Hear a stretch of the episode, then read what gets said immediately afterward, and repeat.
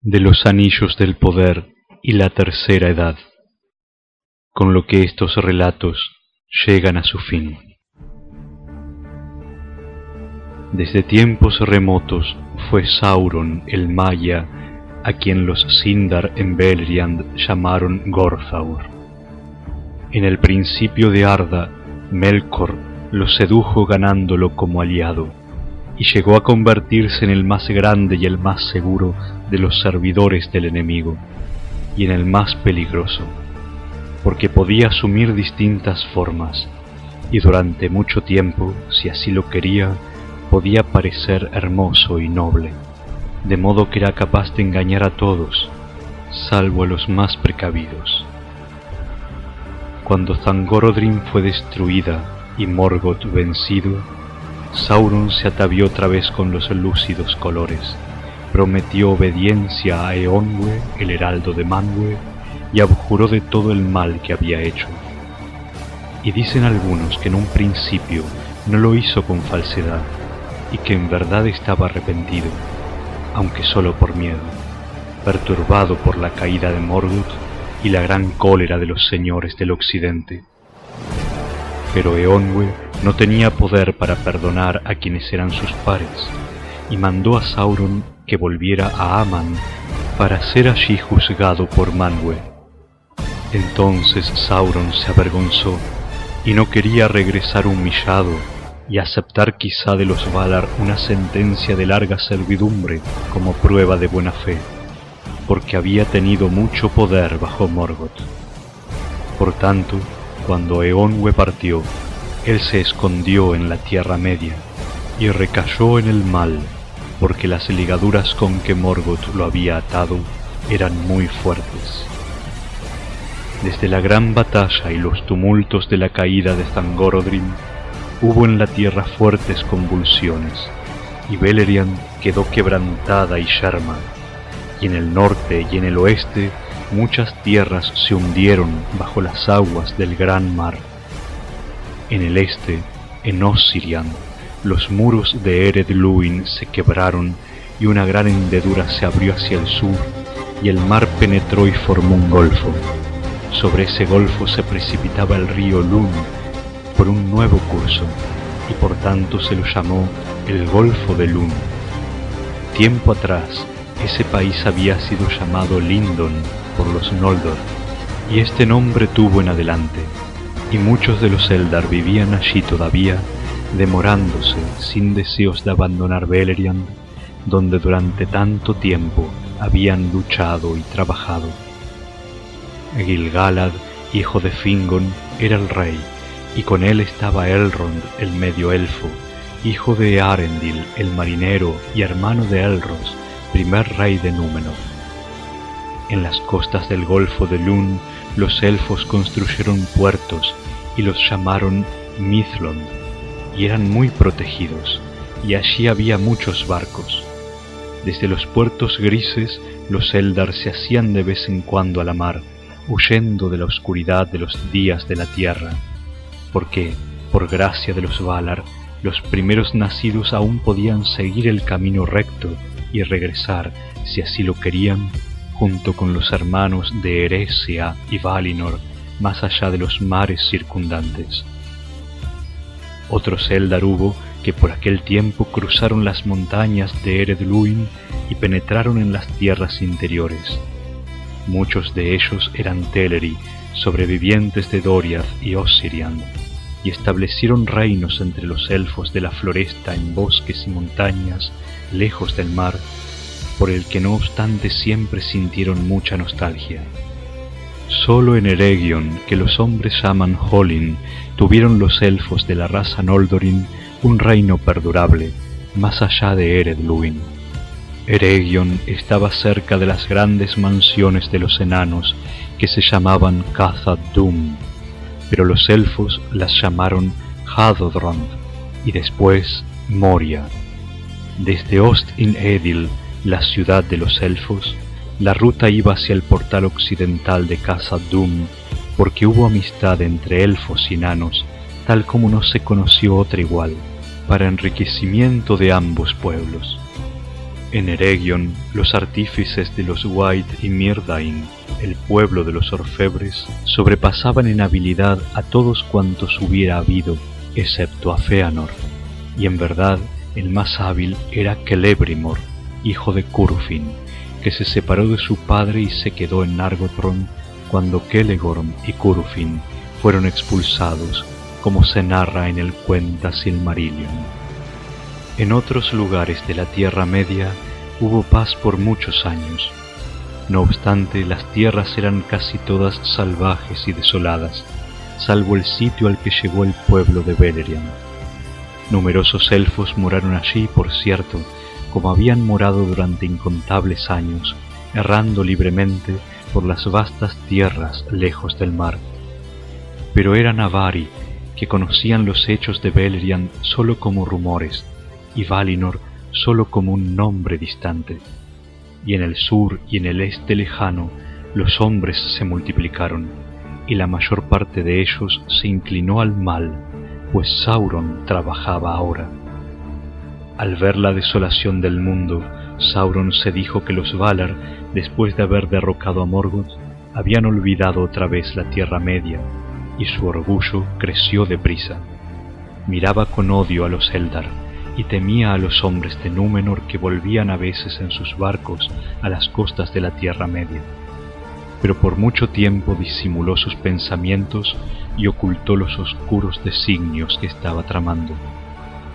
De todos los pueblos de la tierra, el más fácil de gobernar le pareció el de los hombres, pero durante mucho tiempo trató de persuadir a los elfos para que los sirviesen pues sabía que los primeros nacidos eran los que tenían mayor poder, y fue de un lado a otro entre ellos, y tenía el aspecto de alguien que es a la vez hermoso y sabio. Solo a Lindon no fue, porque Gil-galad y Elrond dudaban de él y de su hermoso aspecto, y aunque no sabían bien quién era, no quisieron admitirlo en el país. Pero en otros sitios los elfos lo recibieron de buen grado, y pocos de entre ellos escucharon a los mensajeros que llegaban de Lindon y les aconsejaban precaución, porque Sauron se dio a sí mismo el nombre de Annatar, el Señor de los Dones, y ellos recibieron en un principio múltiples beneficios de su amistad. Y él les decía, ¡ay de la debilidad de los grandes! Porque poderoso rey es Gil-galad, y sabio en toda ciencia es el joven Elrond, y no obstante no me ayudan en mis trabajos. ¿Es posible que no quieran ver que otras tierras sean tan benditas como las suyas? Pero ¿por qué la Tierra Media ha de seguir siendo desolada y oscura, cuando los elfos podrían volverla tan hermosa como Aresia, más aún como Valinor? Y como no habéis vuelto allí, como podríais haberlo hecho, veo que amáis a la Tierra Media como yo la amo. ¿No es pues nuestra misión trabajar juntos para enriquecerla y para elevar a todos los linajes élficos que yerran aquí, ignorantes, a esa cima de poder y conocimiento a que han llegado los de más allá del mar? Era en Eregion donde los consejos de Sauron se recibían con mayor complacencia, porque en esa tierra los Noldor deseaban acrecentar cada vez más la ingeniosidad y la sutileza de sus obras. Además, no tenían paz en el corazón desde que se negaran a volver al occidente, y a la vez querían permanecer en la Tierra Media a la que amaban en verdad y gozar de la beatitud de los que habían partido. Por tanto escucharon a Sauron y aprendieron de él muchas cosas, pues tenía grandes conocimientos. En aquellos días los herreros de Ost y Nedil superaron todo cuanto habían hecho antes, y al cabo de un tiempo hicieron los anillos del poder. Pero Sauron guiaba estos trabajos y estaba enterado de todo cuanto hacían, porque lo que deseaba era someter a los elfos y tenerlos bajo vigilancia.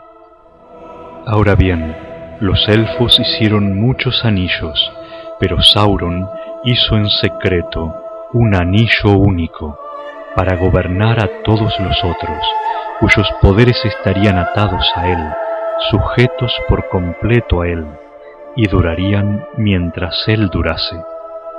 y gran parte de la fuerza y la voluntad de Sauron pasó a ese anillo único, porque el poder de los anillos élficos era muy grande, y el del que habría de gobernarlos tendría por fuerza que ser aún más poderoso, y Sauron lo forjó en la montaña de fuego en la tierra de la sombra. Y mientras llevaba el anillo único, era capaz de ver todo lo que se hacía por medio de los anillos menores y podía leer y gobernar los pensamientos mismos de quienes los llevaban. Pero no era tan fácil atrapar a los elfos. No bien Sauron se puso el anillo único en el dedo, se dieron cuenta y supieron quién era, y que quería adueñarse de todos ellos y de todo cuanto hiciesen. Entonces, con enfado y temor, se quitaron los anillos. Pero él, al ver que había sido descubierto y que los elfos no habían sido engañados, sintió gran cólera y los enfrentó exigiéndoles que le entregaran todos los anillos, pues los herreros elfos no podrían haberlos forjado sin la ciencia y el conocimiento con que él los había asistido. Pero los elfos huyeron de él, así salvaron tres de los anillos y se los llevaron y los ocultaron. Ahora bien, eran esos tres los últimos que se habían hecho y los que tenían más grande poder. Naria, Nenya y Villa se llamaban los anillos del fuego y del agua y del aire, que tenían engarzados un rubí y un diamante y un zafiro, y eran de todos los anillos élficos los que Sauron más deseaba, pues quienes los poseyeran podrían evitar el deterioro y demorar la fatiga del mundo. Pero Sauron nunca los encontró, porque fueron dados a los sabios que los ocultaron y nunca más se los pusieron a la luz, en tanto Sauron tuviera el anillo regente. De ese modo los tres permanecieron incólumes, pues habían sido forjados por Celebrimor tan solo, y la mano de Sauron no los había tocado. No obstante también estaban sometidos al único. Desde esos días siempre hubo guerra entre Sauron y los elfos, y Aregion fue arruinada y Celebrimor muerto, y las puertas de Moria se cerraron. En ese tiempo, la fortaleza y refugio de Imladris, que los hombres llamaron Rivendell, fue encontrada por Elrond, medio elfo, y resistió largo tiempo. Pero Sauron recogió todos los anillos del poder que quedaban y los repartió entre los otros pueblos de la Tierra Media, con la esperanza de tener así sometidos a todos los que desearan contar con un poder secreto, fuera de los alcances de su propia especie.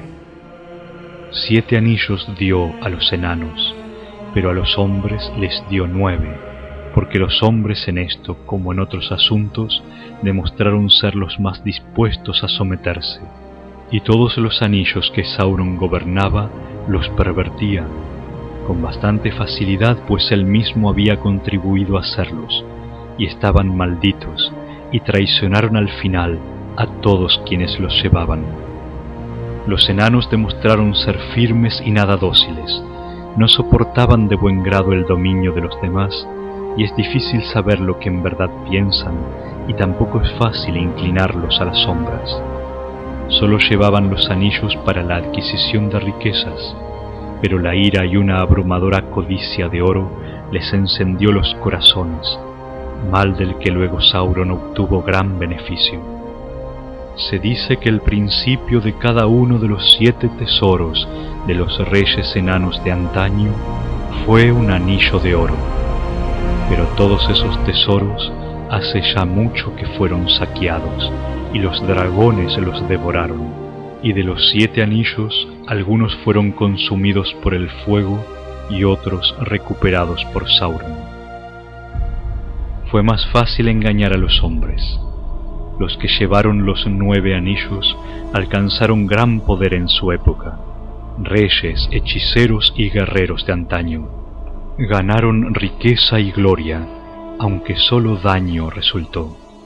Parecía que para ellos la vida no tenía término, pero se les hacía insoportable. Podían andar si así lo querían, sin que nadie de este mundo bajo el sol llegara a descubrirlos, y podían ver cosas en mundos invisibles para los hombres mortales pero con no poca frecuencia veían sólo los fantasmas y las ilusiones que Sauron les imponía. Y tarde o temprano, de acuerdo con la fortaleza original de cada uno y con la buena o mala voluntad que habían tenido desde un principio, iban cayendo bajo el dominio del anillo que llevaban y bajo la servidumbre del único que era propiedad de Sauron y se volvieron para siempre invisibles, salvo para el que llevaba el anillo regente, y entraron en el reino de las sombras. Eran ellos los Nazgûl, los espectros del anillo, los más terribles servidores del enemigo. La oscuridad andaba con ellos y clamaban con las voces de la muerte.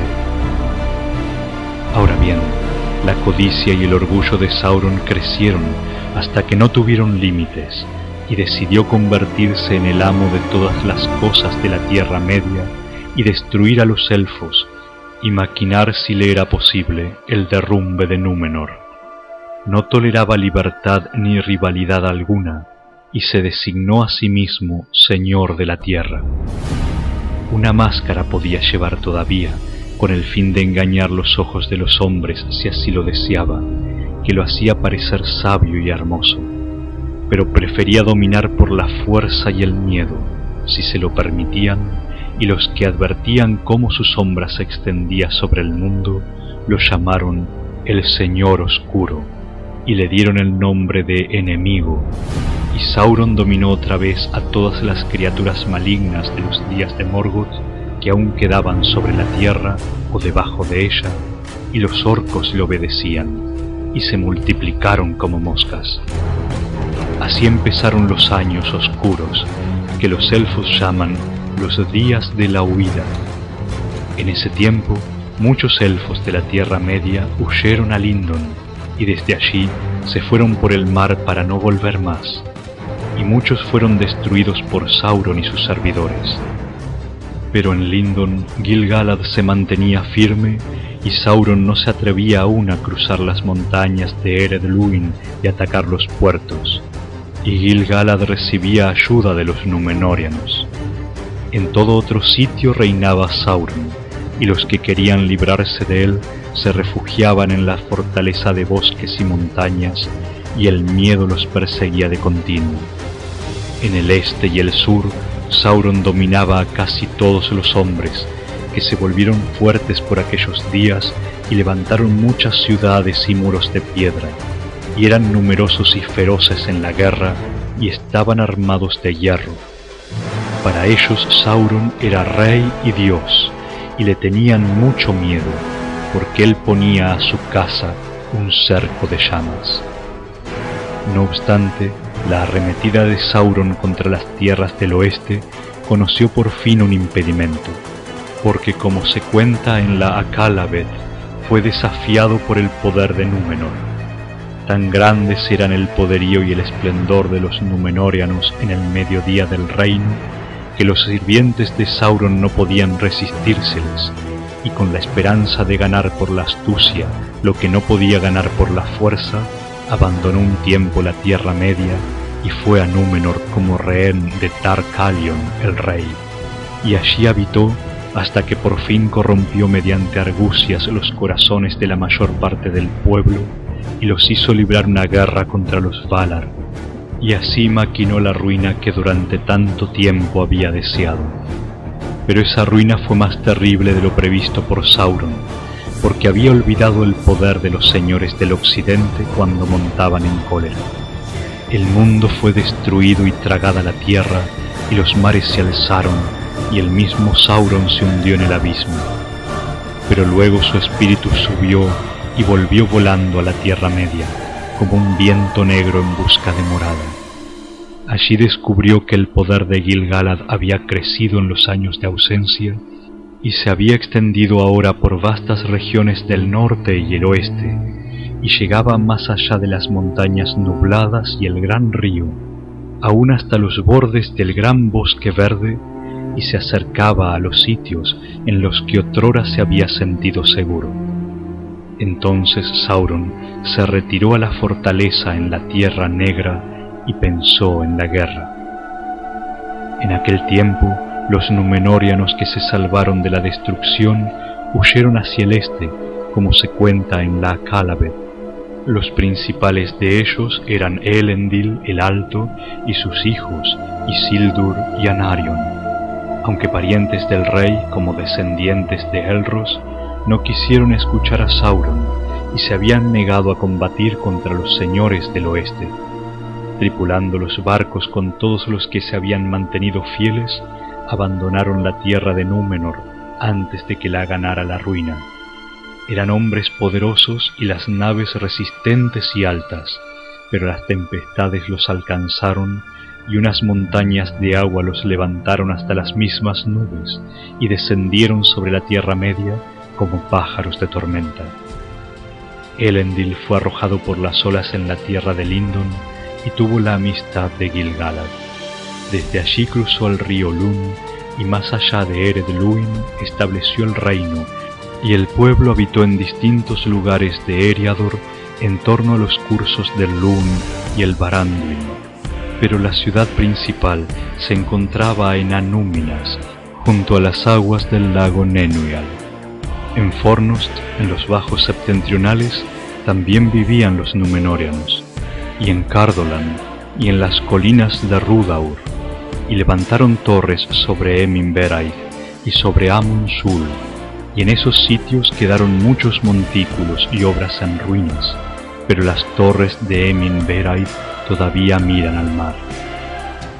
Isildur y Anarion fueron transportados hacia el sur, y por último navegaron río arriba por el gran Anduin, que fluye desde Robañon hacia el mar occidental y desemboca en la bahía de Belfalas, y establecieron un reino en esas tierras que se llamaron después Gondor, mientras que el reino septentrional se llamó Arnor.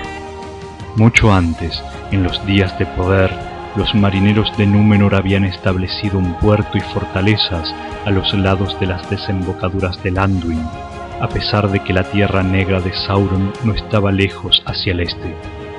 En días posteriores solo llegaban a ese puerto los fieles de Númenor, y por tanto muchos de los habitantes de las costas de esa región eran parientes directos o indirectos de los amigos de los elfos y del pueblo de Elendil, y dieron la bienvenida a sus hijos. La principal ciudad del reino austral era Osgiliath, a través de la cual fluía el río Grande, y los Númenóreanos levantaron allí un gran puente sobre el que había torres y casas de piedra de admirable aspecto, y altas naves venían del mar a los muelles de la ciudad. Otras fortalezas construyeron también sobre ambas márgenes, Minas Ithil, la torre de la luna naciente, al este, sobre un risco de las montañas de la sombra, como amenaza a Mordor, y hacia el oeste Minas Anor, la torre del sol poniente, al pie del monte Mindoluin, como escudo contra los hombres salvajes de los valles. En Minas Ithil se alzaba la casa de Isildur, y en Minas Anor la casa de Anarion, pero compartían entre ambos el reino y sus tronos estaban juntos en el gran recinto de Osgiliath.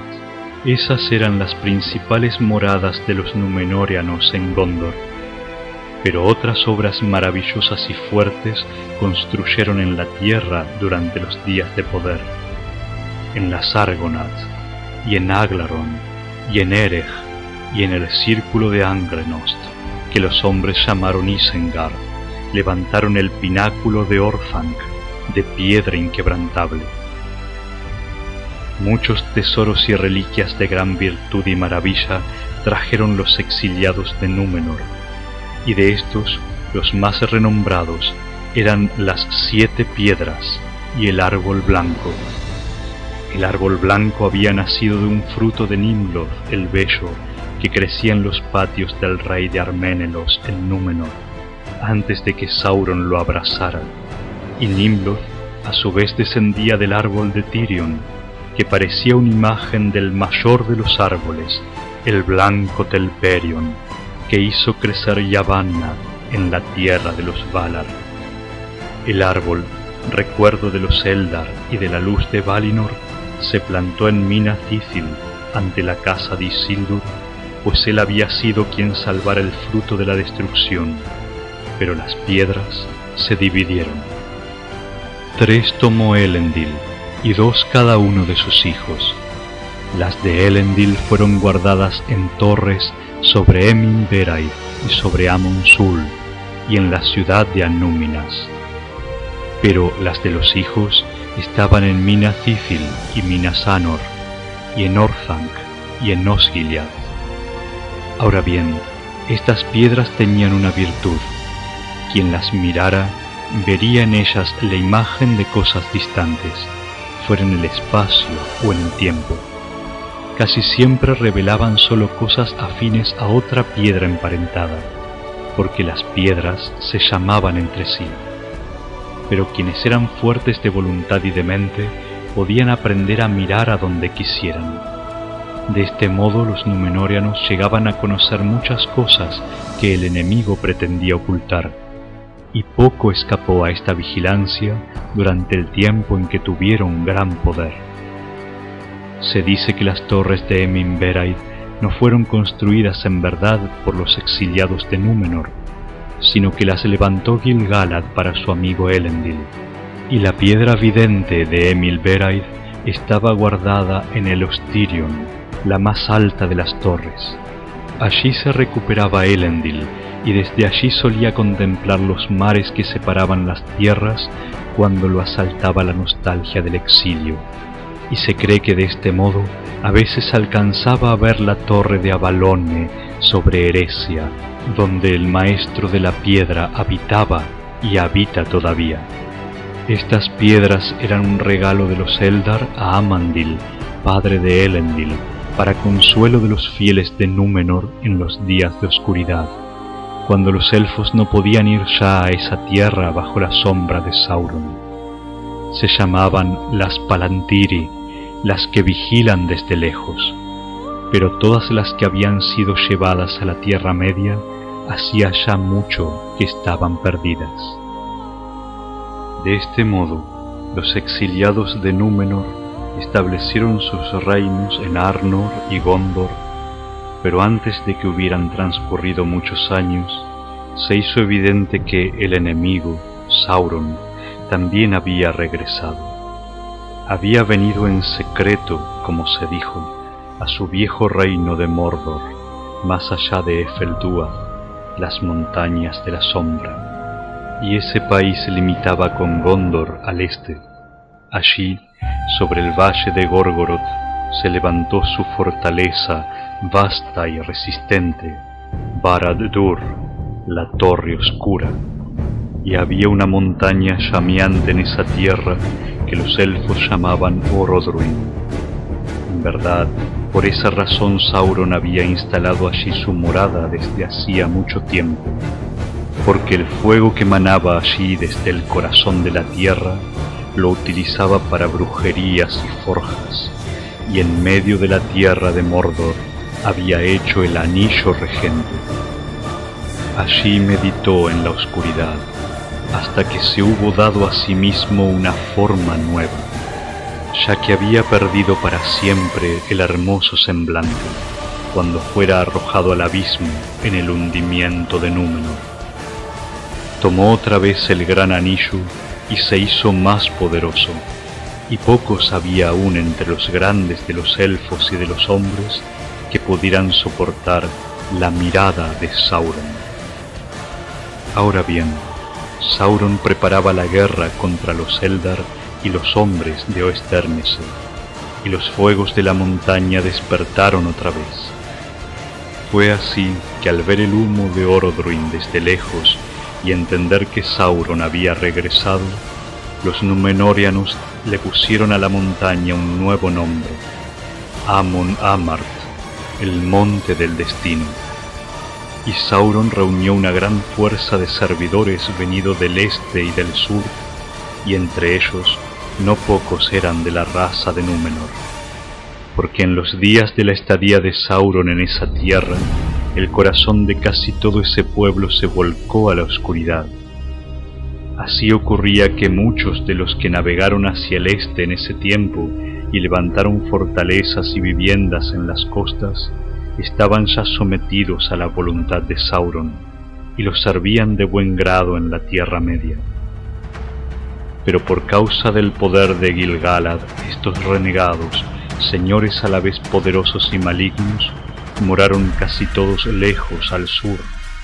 Dos había, sin embargo, Herumor y Fuinur, que crecieron en poder entre los Haradrim, un pueblo grande y cruel que habitó en las amplias tierras al sur de Mordor, más allá de las desembocaduras del Anduin.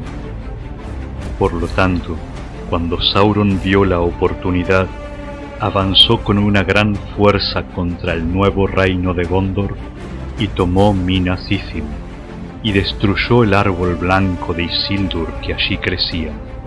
Pero Isildur escapó y llevando consigo un vástago del árbol, fue por barco río abajo con su esposa y sus hijos y navegaron desde las desembocaduras del Anduin en busca de Elendil. Entretanto, Anarion resistió en Osgiliath contra el enemigo y lo rechazó hacia las montañas. Pero Sauron volvió a reunir sus fuerzas y Anarion supo que al menos que le llegara ayuda, el reino no podría resistir mucho tiempo. Ahora bien, Elendil y Gilgalad buscaron mutuo consejo, porque percibían que Sauron se volvería demasiado fuerte y que vencería a todos sus enemigos uno por uno si no se unían todos contra él. De este modo se hizo la Liga, que se llamó la Última Alianza, y marcharon hacia el este a la Tierra Media, reuniendo una gran hueste de elfos y de hombres, e hicieron alto por un tiempo en Imladris.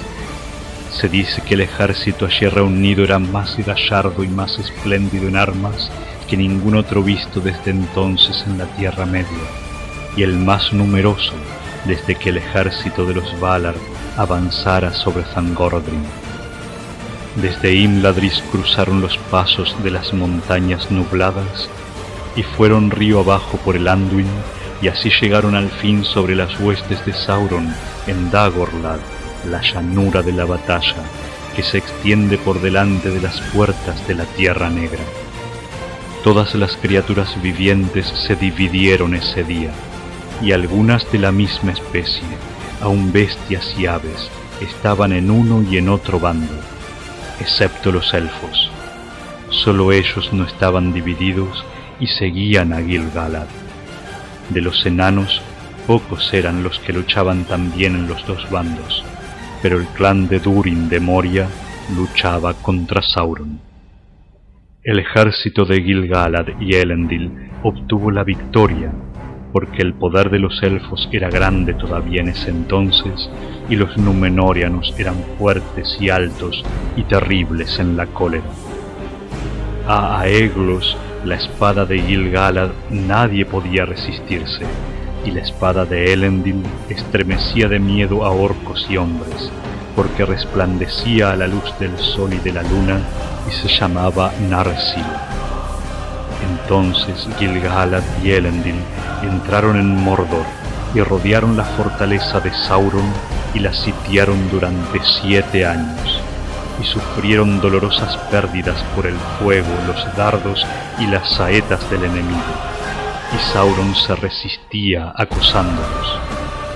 Allí, en el valle de Gorgoroth, Anarion, hijo de Elendil, fue muerto, y también otros muchos, pero por último el sitio fue tan riguroso que el mismo Sauron salió y luchó con Gilgalad y Elendil y los mató a ambos. Y cuando Elendil cayó, la espada se le quebró bajo el cuerpo. Pero Sauron también fue derribado y con la empuñadura desprendida de Narsil, Isildur cortó el anillo de la mano de Sauron y lo tomó. Entonces Sauron quedó vencido por el momento y abandonó el cuerpo y su espíritu huyó a espacios distantes y se escondió en sitios baldíos y durante largos años no volvió a tener forma visible.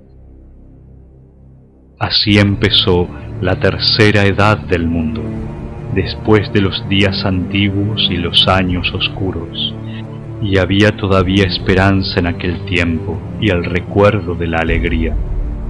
Y el árbol blanco de los Eldar floreció muchos años en los patios de los reyes de los hombres, porque el vástago que había salvado, Isildur lo plantó en la ciudadela de Anor en memoria de su hermano antes de abandonar Gondor.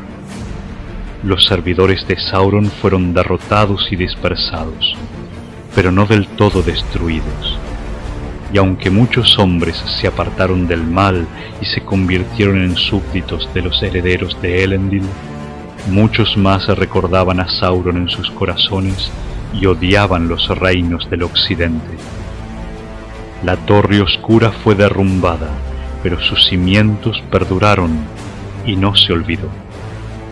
Los Númenóreanos montaron guardia, por cierto, junto a la tierra de Mordor, pero nadie se atrevió a morar allí por causa del terror del recuerdo de Sauron y de la montaña de fuego que se levantaba cerca de Barad-dûr y las cenizas cubrían el valle de Gorgoroth. Muchos de los elfos y muchos de los Númenóreanos y de los hombres que eran aliados habían perecido en la batalla y en el sitio, y Elendil el Alto y Ilgalad el Rey Supremo ya no existían. Nunca otra vez se reunió un ejército semejante, ni hubo alianza semejante entre elfos y hombres, porque después de los días de Elendil, ambos linajes se separaron. Nadie supo más del anillo regente en esa época, ni siquiera los sabios. No obstante, no fue deshecho, porque Isildur no lo cedió a Elrond ni a Círdan, que estaban junto a él. Le aconsejaron arrojarlo al fuego de Orodruin en las cercanías, donde había sido forjado, para que pereciera y el poder de Sauron quedara disminuido por siempre, y no fuera sino una sombra de malicia en el desierto. Pero Isildur rechazó este consejo diciendo, Esto lo conservaré como indemnización por la muerte de mi padre y por la de mi hermano. ¿No fui yo el que asestó al enemigo el golpe de muerte? Y contemplando el anillo que tenía en la mano, le pareció sumamente hermoso y no toleró que se lo destruyera. Por tanto, con él volvió primero a Minas Anor y allí plantó el árbol blanco en memoria de su hermano Anarion. Pero no tardó en partir, y después de haberle dado consejo a Meneldil, el hijo de su hermano, y encomendarle el reino del sur, se llevó el anillo para que fuera heredad de su casa, y se marchó de Gondor hacia el norte por el camino por donde Elendil había venido, y abandonó el reino del sur porque se proponía hacerse cargo del reino de su padre en Eriador, lejos de la sombra de la Tierra Negra.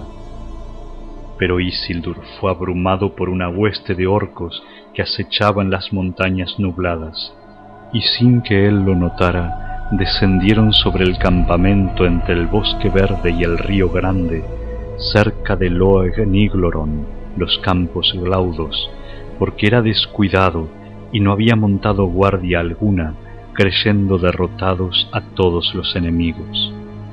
Allí casi todos los suyos recibieron muerte, y entre ellos sus tres hijos mayores, Elendur, Aratan y Kirion.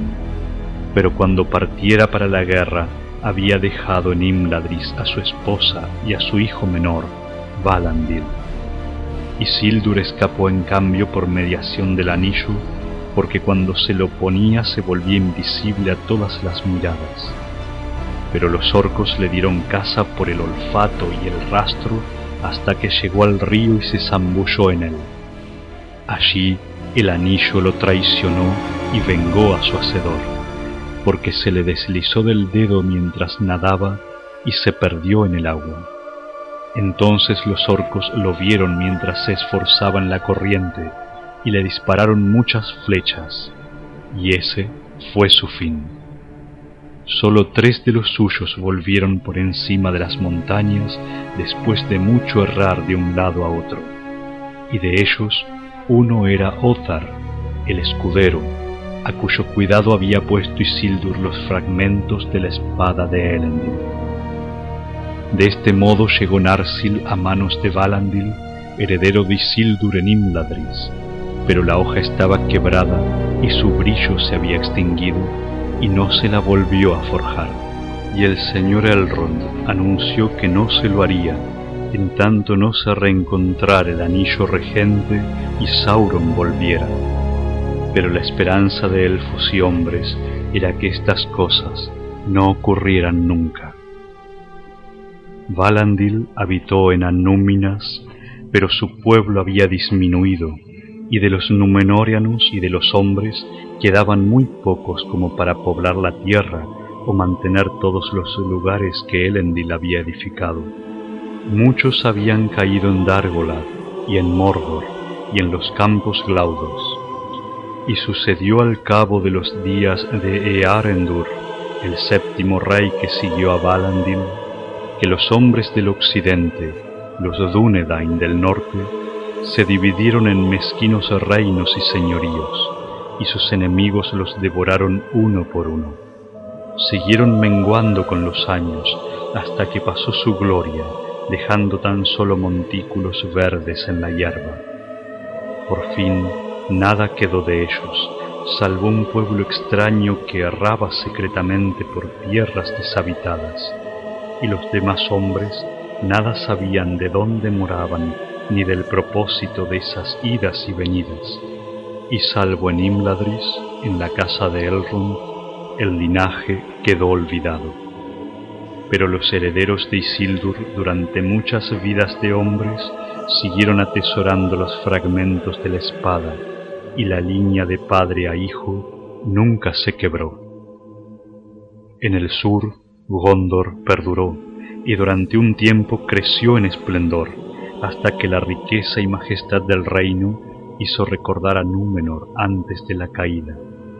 Altas torres levantó el pueblo de Gondor y fortalezas y puertos de muchos barcos, y la corona alada de los reyes de los hombres fue reverenciada por gentes de muchas tierras y de muchas lenguas, porque durante largos años creció el árbol blanco ante la casa del rey en Minas Anor, descendiente de aquel árbol que Sildur rescatara de las profundidades del mar, de Númenor, y la simiente anterior provenía de Avalón, y la más anterior de Valinor, en el día en que precedió a los días, cuando el mundo era joven. Sin embargo, al final, con el desgaste de los rápidos años de la Tierra Media, Gondor decayó, y el linaje de Menendil, hijo de Anarion, se interrumpió porque la sangre de los Númenóreanos se mezcló demasiado con la de los otros hombres y perdieron poder y sabiduría y tuvieron una vida más breve y no vigilaron a Mordor como antes. Y en los días de Telemnar, el vigésimo tercero del linaje de Meneldil, una peste llegó desde el oriente en vientos oscuros y atacó al rey y a sus hijos, y perecieron muchos del pueblo de Gondor. Entonces los fuertes de las fronteras de Mordor quedaron abandonados y Minas Ithil se vació de gente, y el mal penetró otra vez en secreto en la Tierra Negra, y las cenizas de Gorgoroth se movieron como si soplara un viento frío, pues allí se agolpaban unas formas oscuras. Se dice que éstas eran en verdad los Ulairi, que Sauron llamaba los Nazgûl, los nueve espectros del anillo que durante mucho tiempo habían permanecido ocultos, pero que retornaban ahora para preparar el camino del amo que había empezado a crecer otra vez. Y en días de Earnil asestaron el primer golpe y vinieron durante la noche de Mordor por los pasos de las montañas de la sombra y moraron en Minas Ithil y lo convirtieron en un lugar tan espantoso que nadie se atrevía a mirarlo. en adelante se llamó Minas Morgul, la torre de la hechicería, y Minas Morgul estaba siempre en guerra con Minas Anor en el oeste. Entonces Osgiliath, que con la decadencia de su gente hacía ya mucho que estaba desierta, se convirtió en lugar de ruinas y fantasmas. Pero Minas Anor resistió y recibió un nuevo nombre, Minas Tirith, la torre de la guardia, porque allí los reyes hicieron construir en la ciudadela una torre blanca, muy alta y muy hermosa, cuya mirada abarcaba muchas tierras. Era orgullosa aún y fuerte esa ciudad, y en ella el árbol blanco floreció todavía un tiempo ante la casa de los reyes. Y allí el resto de los numenóreanos aún defendía el pasaje del río contra los terrores de Minas Morgul y contra todos los enemigos del oeste, orcos y monstruos y hombres malvados. Y de ese modo las tierras a espaldas de ellos, al oeste del Anduin, quedaron protegidas de la guerra y la destrucción. Y al cabo de los días de Earnur, hijo de Earnil y último rey de Gondor, Minas Tirith aún se mantenía en pie. Earnur fue quien cabalgó solo hasta las puertas de Minas Morgul para contestar al desafío del señor de Morgul, y se enfrentó con él en singular combate, pero fue traicionado por los Nazgûl y llevado vivo a la ciudad del tormento, y ningún hombre lo vio otra vez. Ahora bien, Earnur no dejó heredero, pero cuando la línea de los reyes se extinguió, los mayordomos de la casa de Mardil, el fiel, gobernaron la ciudad y el reino, cada vez más menguado. Y los Rohirrim, los jinetes del norte, llegaron y moraron en la verde tierra de Rohan, que se llamó antes Calenardon, y fue parte del reino de Gondor. Y los Rohirrim ayudaron a los señores de la ciudad en la guerra, y al norte, más allá de los saltos del Rauros y las puertas de Argonath, había todavía otras defensas, poderes más antiguos de los que pocos sabían los hombres, y que las criaturas malignas no se atrevían a molestar, mientras el Señor Oscuro, Sauron, no volviera, madurado el momento y hasta que ese momento no llegó, los Nazgûl nunca cruzaron otra vez el río en los días de Earnil, ni salieron de la ciudad como hombres visibles.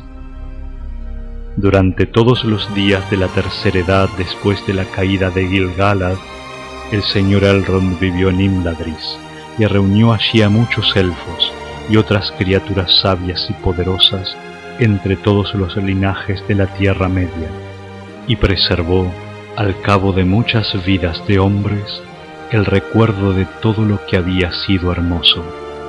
Y la casa de Elrond fue refugio para fatigados y oprimidos, y tesoro de preciosos consejos y sabiduría.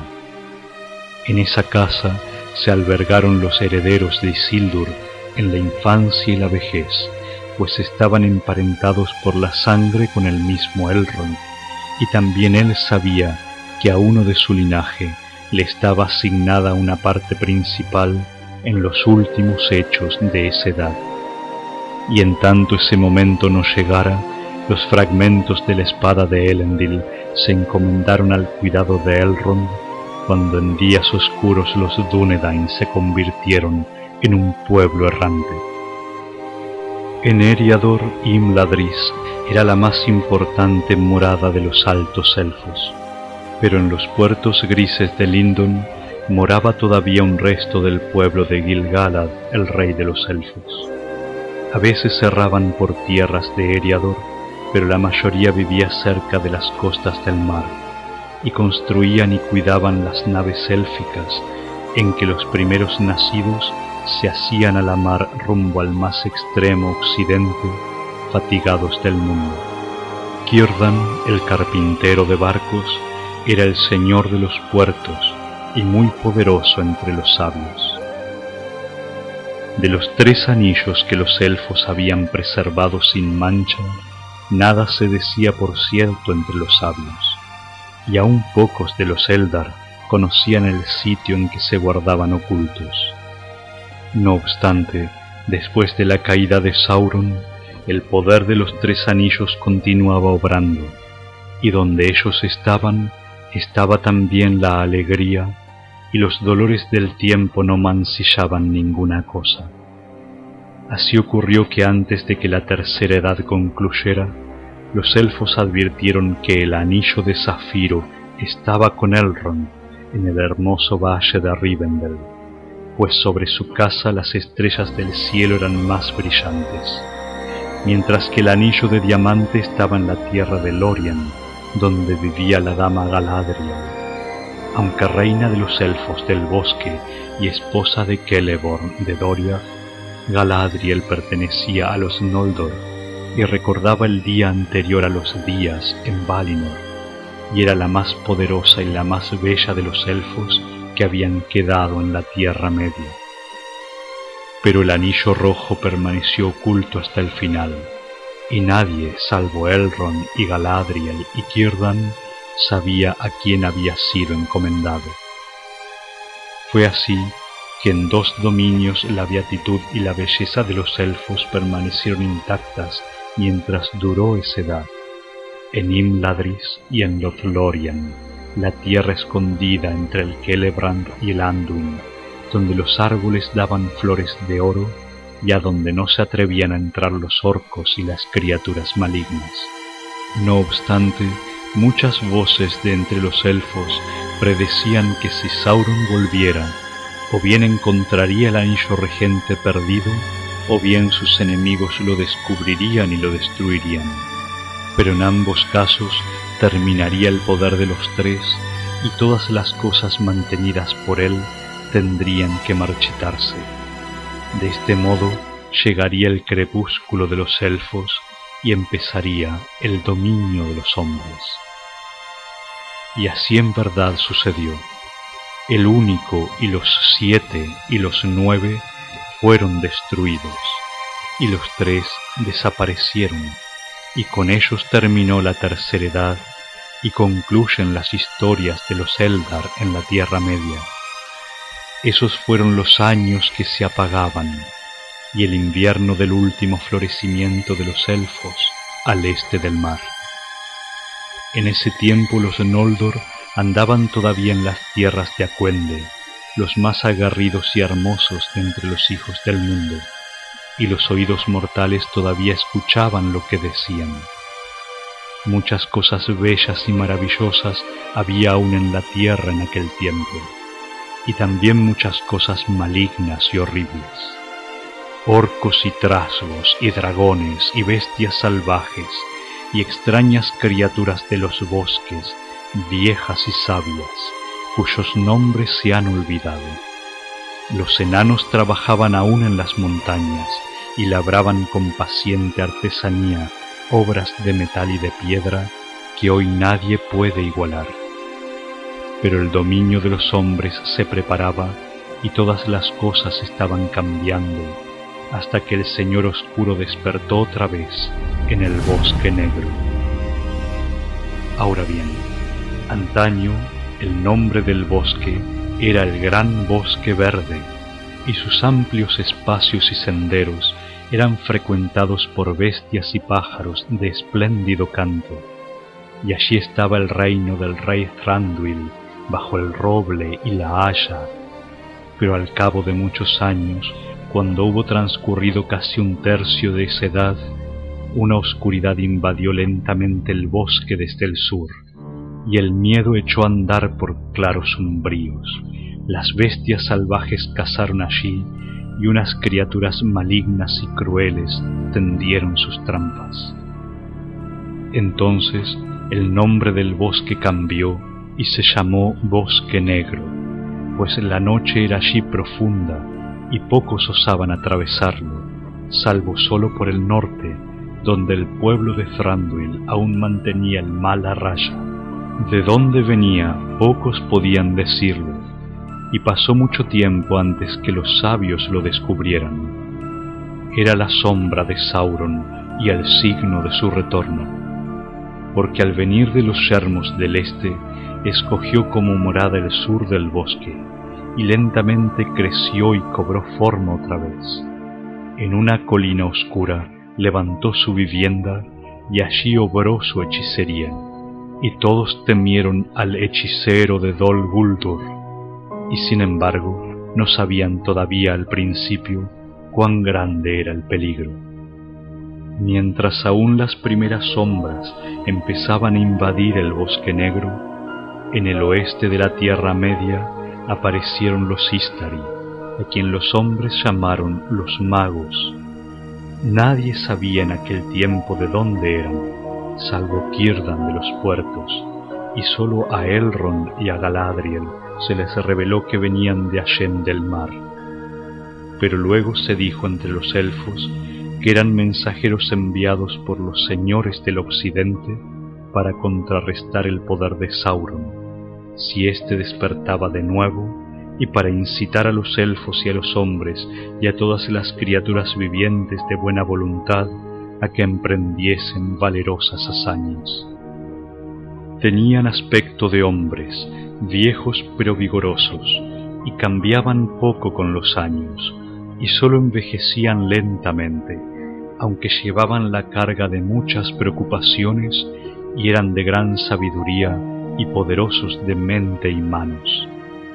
Durante mucho tiempo viajaron a lo largo y a lo ancho entre los elfos y los hombres, y conversaban también con las bestias y los pájaros, y los pueblos de la Tierra Media les dieron muchos nombres, pues ellos no revelaron cómo se llamaban en verdad. Los principales de ellos fueron los que los elfos llamaron Mithrandir y Curunir, pero los hombres del norte los llamaron Gandalf y Saruman. De estos, Curunir era el mayor y el que llegó primero, y después de él llegaron Mithrandir y Radagast, y otros de los Istari que fueron al este de la Tierra Media y no están incluidos en estas historias. Radagast fue amigo de todas las bestias y de todos los pájaros, pero Curunir anduvo sobre todo entre los hombres, y era sutil de palabra y hábil en obras de herrería. Mithrandir era quien tenía más íntimo trato con Elrond y los elfos. Erró muy lejos por el norte y por el oeste, y nunca en tierra alguna tuvo morada duradera. Pero Curunir viajó hacia el este, y cuando regresó, vivió en Orthanc, en el anillo de Isengard, que construyeron los Númenóreanos en los días de poder. Siempre el más vigilante fue Mithrandir, y él era quien más sospechaba de la oscuridad del bosque negro, porque aunque muchos creían que era obra de los espectros del anillo, él temía en verdad que fuera el primer atisbo de la sombra de Sauron que regresaba.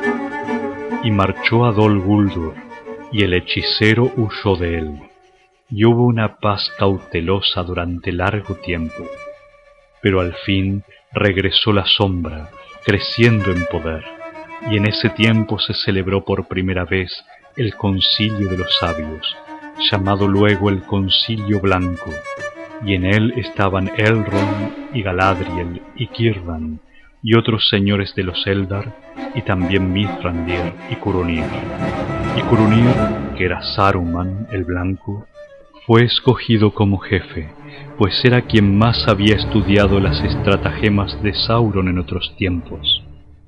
Galadriel había deseado en verdad que Mithrandir fuera la cabeza del concilio, y Saruman se lo reprochó, pues su orgullo y su deseo de dominio eran ahora grandes. Pero Mithrandir rehusó el cargo, pues no quería pactos ni trabas, excepto con aquellos que lo habían enviado y no habitaba en sitio alguno ni se sometía a convocatorias. Y Saruman se puso a estudiar la ciencia de los anillos del poder, cómo habían sido hechos y qué les había ocurrido. Ahora bien, la sombra se hacía cada vez más grande, y los corazones de Elrond y Mithrandir se oscurecieron. Por tanto, en una ocasión Mithrandir fue de nuevo con gran peligro a Dol Guldur y a los abismos del hechicero, y descubrió la verdad, y escapó, y volviendo ante Elrond dijo, Ciertas hay son nuestras sospechas. Este no es uno de los Ulairi, como muchos lo creyeron largo tiempo. Es el mismo Sauron que otra vez ha cobrado forma y crece ahora deprisa, y está juntando otra vez todos los anillos y busca siempre noticias acerca del único y de los herederos de Isildur si viven aún sobre la tierra. Y Elrond contestó, en la hora en que Isildur tomó el anillo y no quiso cederlo, se obró este hado, que Sauron volvería. No obstante, el único se perdió, dijo Mithrandir, y mientras no se encuentre podemos dominar al enemigo si unimos nuestras fuerzas y no nos demoramos demasiado. Entonces se convocó el concilio blanco, y allí Mithrandir los instó a rápidos procederes, pero Curunir se opuso y aconsejó esperar y vigilar. Porque no creo, dijo, que volvamos a encontrar el único en la Tierra Media cayó en el Anduin y pienso que habrá sido arrastrado al mar hace ya tiempo. Allí quedará hasta el fin, cuando todo este mundo se haya roto y los abismos se vacíen. Por tanto, nada se hizo en esa ocasión, aunque había recelo en el corazón de Elrond, quien le dijo a Mithrandir, no obstante presagio que el único llegará a encontrarse y habrá guerra otra vez y en esa guerra esta edad llegará a término. Concluirá, por cierto, en una segunda oscuridad, a menos que una extraña ocasión nos libere que mis ojos no pueden ver. Muchas son las extrañas ocasiones del mundo, dijo Mithrandir, y el socorro a menudo llega de manos de los débiles cuando los sabios fracasan. Ocurrió entonces que los sabios se sintieron perturbados, pero ninguno leyó entonces en los negros pensamientos de Curunir, ni nadie supo que era ya un traidor, pues deseaba que él y no otro fuese quien encontrara el anillo, y así podría ponérselo y doblegar a todo el mundo a voluntad. Durante demasiado tiempo había estudiado los pasos de Sauron con la esperanza de derrotarlo y ahora le tenía más envidia como rival que odio por lo que había hecho, y creía que el anillo que pertenecía a Sauron buscaría a su amo cuando éste reapareciese, pero si volvían a expulsarlo, entonces el anillo permanecería oculto. Por tanto estaba dispuesto a jugar con el peligro y dejar tranquilo a Sauron por un tiempo, pues esperaba prevalecer mediante artilugios tanto sobre la gente amiga como sobre el enemigo cuando el anillo apareciera. Montó una guardia en los campos glaudos, pero pronto descubrió que los sirvientes de Dol Guldur registraban todos los caminos del río en esa región. Entonces advirtió que también Sauron estaba enterado de cómo había muerto Isildur y tuvo miedo, y se retiró a Isengard y la fortificó y se enfrascó cada vez más profundamente en la ciencia de los anillos del poder y en el arte de la forja. Pero no dijo nada de esto en el concilio, esperando ser el primero en oír nuevas del anillo. Reunió a todo un ejército de espías, y muchos de entre ellos eran pájaros, porque Radagast no adivinó la traición de Curunir y lo ayudó creyendo que estaba vigilando al enemigo pero la sombra del bosque negro era cada día más profunda y unas criaturas malignas concurrieron a Dol Guldur desde todos los lugares oscuros del mundo y se unieron nuevamente bajo una sola voluntad y volvieron su malicia contra los elfos y los sobrevivientes de Númenor.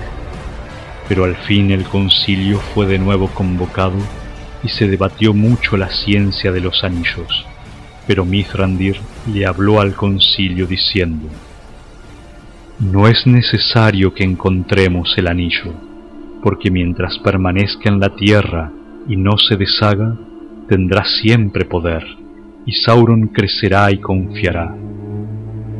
el poder de los elfos y de los amigos de los elfos es ahora menor de lo que fue.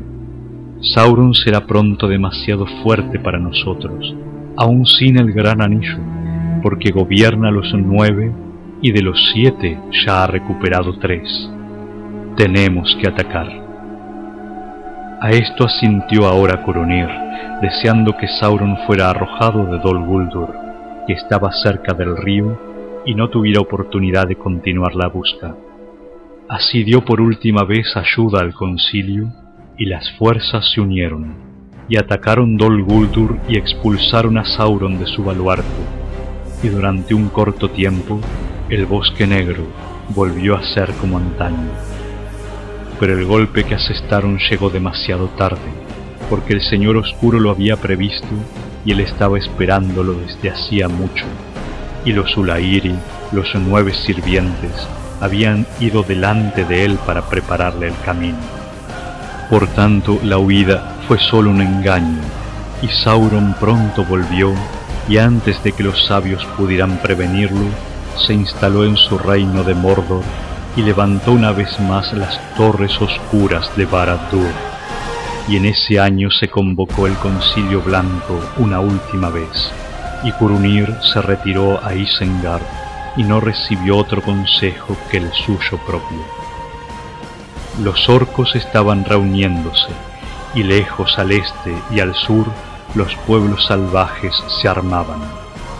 Entonces, en medio del miedo creciente y los rumores de guerra, el presagio de Elrond se cumplió y el anillo único fue encontrado en verdad en una ocasión más extraña todavía que la prevista por Mithrandir, y permaneció oculto de Curunir y de Sauron, porque había sido recogido del Anduin mucho antes que ellos lo buscaran, y lo había encontrado un pequeño pescador que vivía en una aldea junto al río antes de la caída de los reyes de Gondor, y quien lo encontró lo llevó fuera a un oscuro escondrijo bajo las raíces de las montañas a donde nadie podía ir a buscarlo. Allí quedó hasta que en el año del ataque a Dol Guldur fue nuevamente encontrado por un viajero que huía perseguido por los orcos a las profundidades de la tierra. Y pasó a un país distante, a la tierra de los Perianath, la gente pequeña, los medianos, que habitaban al oeste de Eriador. Y antes de ese día, poco habían interesado a los elfos y a los hombres, y en los consejos de Sauron o de los sabios, nadie, excepto Mithrandir, los había tenido en cuenta. Ahora bien, por fortuna y porque él estaba atento, Mithrandir fue el primero en tener noticias del anillo, antes que Sauron se enterase. No obstante se sintió afligido e inquieto, porque muy grande era el poder maligno de esa cosa como para que la tuviera alguno de los sabios, a no ser que como Curunir deseara convertirse en un tirano y en otro señor oscuro. Pero no era posible ocultárselo por siempre a Sauron, ni deshacerlo mediante las artes de los elfos.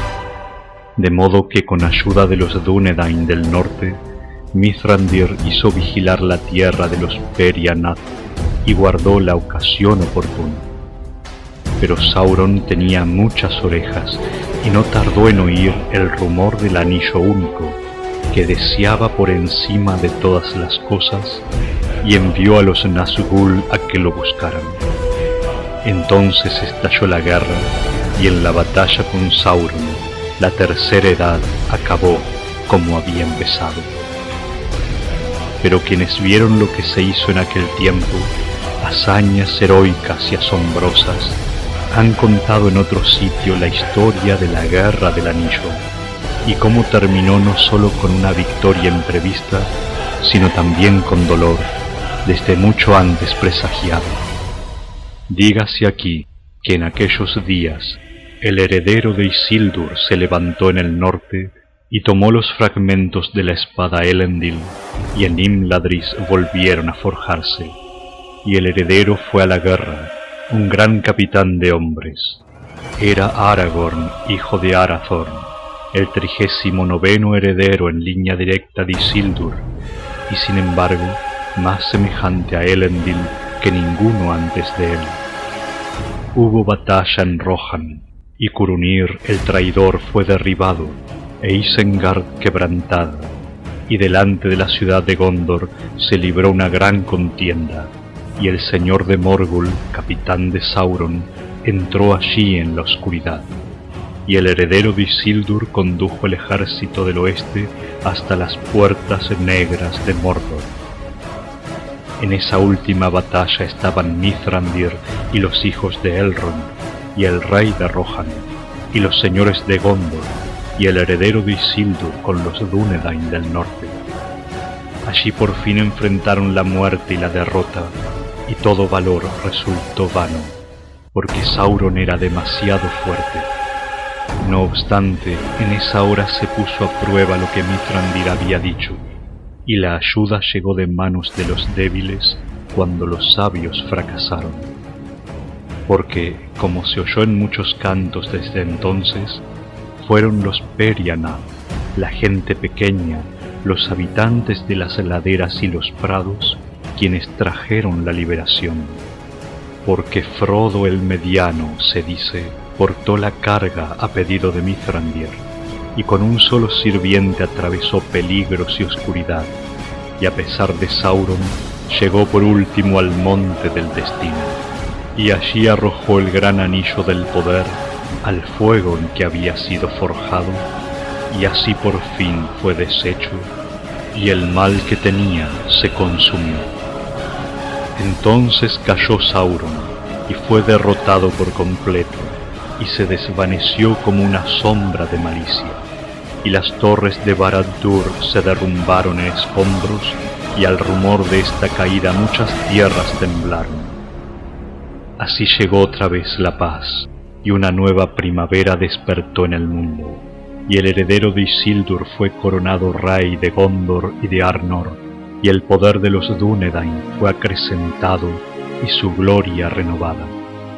En los patios de Minas Anor el árbol blanco floreció otra vez, pues Mithrandir encontró un vástago en las nieves del Mindoluin que se alzaba alto y blanco por sobre la ciudad de Gondor. Y mientras creció allí, los días antiguos no fueron del todo olvidados en el corazón de los reyes. Ahora bien, Casi todas estas cosas se lograron por el consejo y la vigilancia de Mithrandir, y en los últimos pocos días se reveló como señor de gran veneración, y vestido de blanco cabalgó a la batalla. Pero hasta que el momento de partir llegó también para él, nadie supo que durante mucho tiempo había guardado el anillo rojo del fuego. En un principio ese anillo había sido confiado a Kirdan, señor de los puertos, pero lo cedió a Mithrandir, porque sabía de dónde venía y a dónde retornaría. Toma ahora este anillo, le dijo, porque trabajos y cuidados te pasarán, pero él te apoyará en todo y te defenderá de la fatiga, porque este es el anillo del fuego, y quizá con él puedas reanimar los corazones y procurarles el valor de antaño en un mundo que se enfría. En cuanto a mí, mi corazón está con el mar, y viviré junto a las costas grises, guardando los puertos, hasta que parta el último barco. Entonces te esperaré. Blanco era ese barco, y mucho tardaron en construirlo, y mucho esperó el fin del que Kirdan había hablado. Pero cuando todas estas cosas fueron hechas, y el heredero de Isildur recibió el señorío de los hombres y el dominio del oeste, fue obvio entonces que el poder de los tres anillos también había terminado, y el mundo se volvió viejo y gris para los primeros nacidos. En ese tiempo, los últimos en Noldor se hicieron a la mar desde los puertos, y abandonaron la Tierra Media para siempre. Y últimos de todos, los guardianes de los tres anillos partieron también, y el señor Elrond tomó el barco que Círdan había preparado. En el crepúsculo del otoño partió de Mithlond, hasta que los mares del mundo curvo cayeron por debajo de él, y los vientos del cielo redondo no lo perturbaron más, y llevado sobre los altos aires por encima de las nieblas del mundo, fue hacia el antiguo occidente, y el fin llegó para los Eldar de la historia y de los cantos.